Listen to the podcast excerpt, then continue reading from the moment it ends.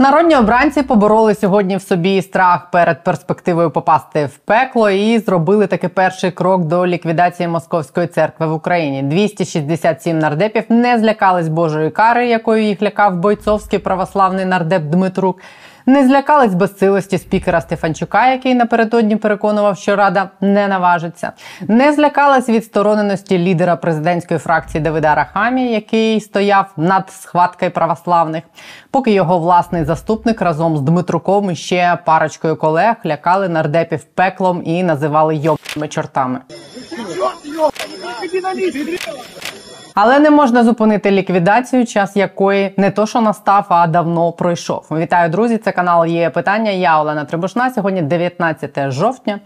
Можете відмітити цей день в православних календарях як початок кінця московської церкви в Україні. Юридично цей шлях все одно не буде надшвидким, але сьогодні ми на нього принаймні встали. Про все по черзі пояснюю на яйцях, як казав один міністр. Отже, кількістю в 267 голосів парламент ухвалив сьогодні в першому читанні урядовий законопроект, який юридично відкриває шлях до ліквідації УПЦ МП в Україні. Ось список, як голосували по фракціях: ЄС 26 26, Батьківщина 17 17, за майбутнє 8 з 9, не спрацювала одна картка.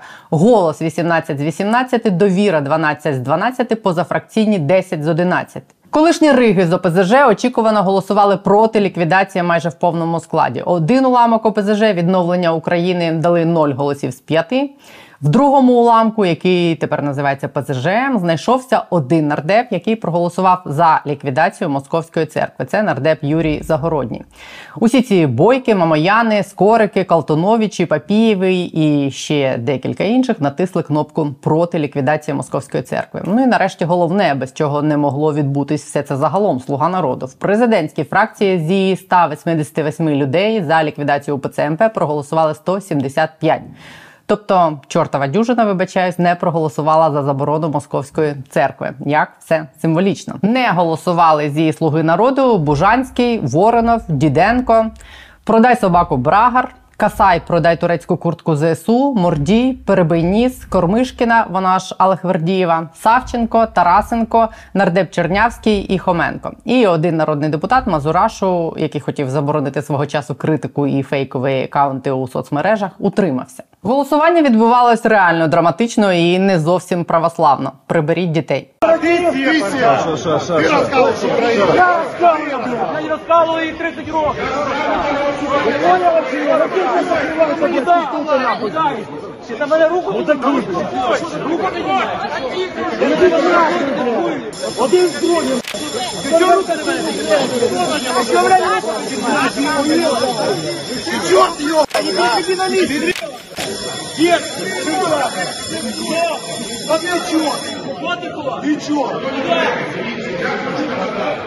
Обрали йобних чортів. Двоє народних депутатів, які свого часу пройшли в парламент під брендом Слуги народу перед голосуванням і під час нього влаштували решті парламенту.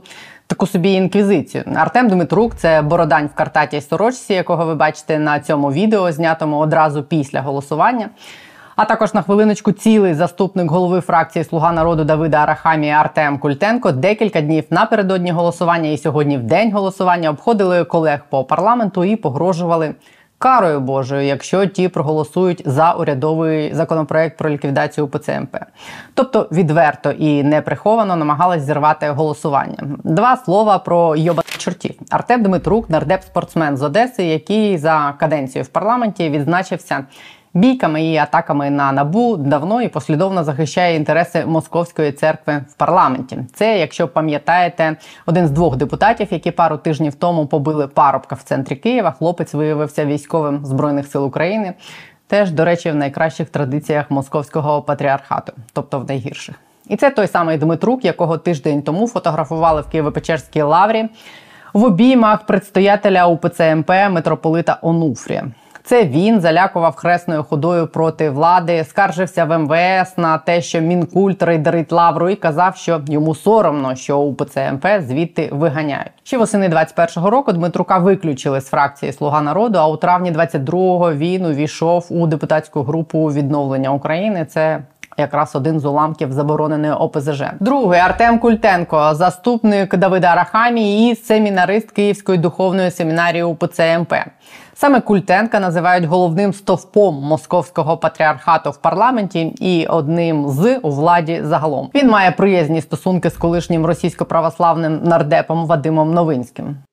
Сука, православна. І загалом вважається правою рукою православного олігарха в питаннях захисту московської церкви в Україні. депутат Культенко, який фактично є от такою правою рукою Новінського, е, і саме він е, е, підбурює і збиває голоси, е, говорячи про те, що ваших дітей будуть проклинати в церкві, е, ви будете там горіти в пеклі до кінця вашого життя, і ви всю цю несенітницю У січні 23-го року Культенко відвідував водохреща, яке проводив предстоятель УПЦ МП Онуфрі. Ось ці люди сьогодні прокляли парламент, який проголосував в першому читанні законопроект про ліквідацію у ПЦМП. Запам'ятайте ці обличчя, бо це їх останнє скликання має бути. Це було про форму і про суть обранців. Тепер про форму і про суть законопроекту. Що саме прийняла Рада? Урядовий законопроект 8371 передбачає внесення змін до ряду чинних законів України щодо діяльності релігійних організацій, зокрема і в закон України про свободу совісті та релігійні організації. Законом буде передбачено, що в Україні не допускається діяльність релігійних організацій, які пов'язані з країною агресором.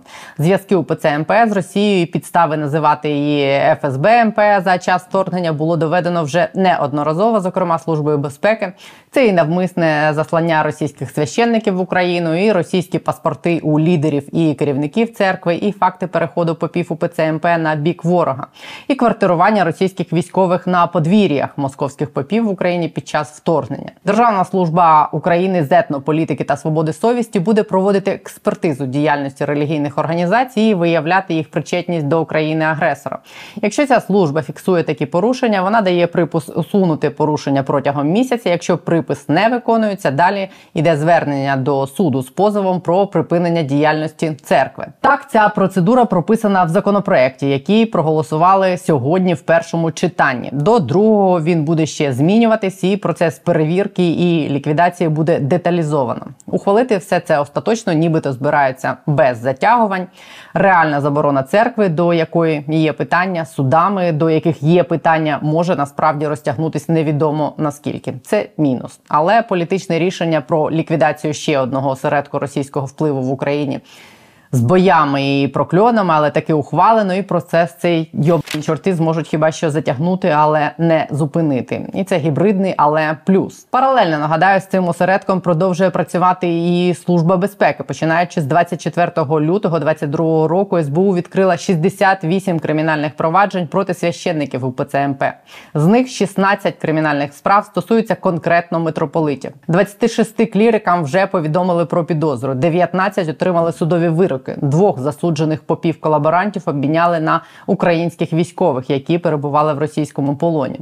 Це настоятель Свято-Тихвінського храму Сєвєродонецької єпархії УПЦ МП, який в квітні 22-го здавав росіянам учасників руху опору на території громади. За наводкою колаборанта росіяни викрадали українців та ув'язнювали. Суд дав йому 12 років, а потім його разом з іншими полоненими російськими окупантами обміняли на 63 українських захисників. Другий це клірик Горлівської єпархії УПЦ МП, який після захоплення військами РФ Лимана організував збори мешканців громади там для обрання.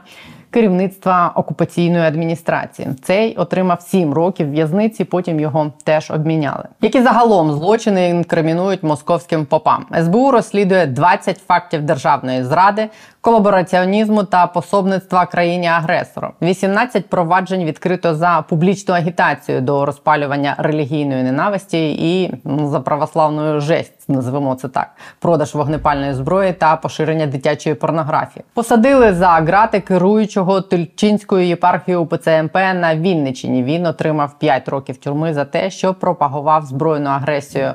РФ серед прихожан та виправдовував окупацію території України. Крім того, за ініціативою СБУ 19 агентів ФСБ в рясах позбавили українського громадянства. Вони носили під рясами російські паспорти і поширювали прокремлівські наративи про війну в Україні.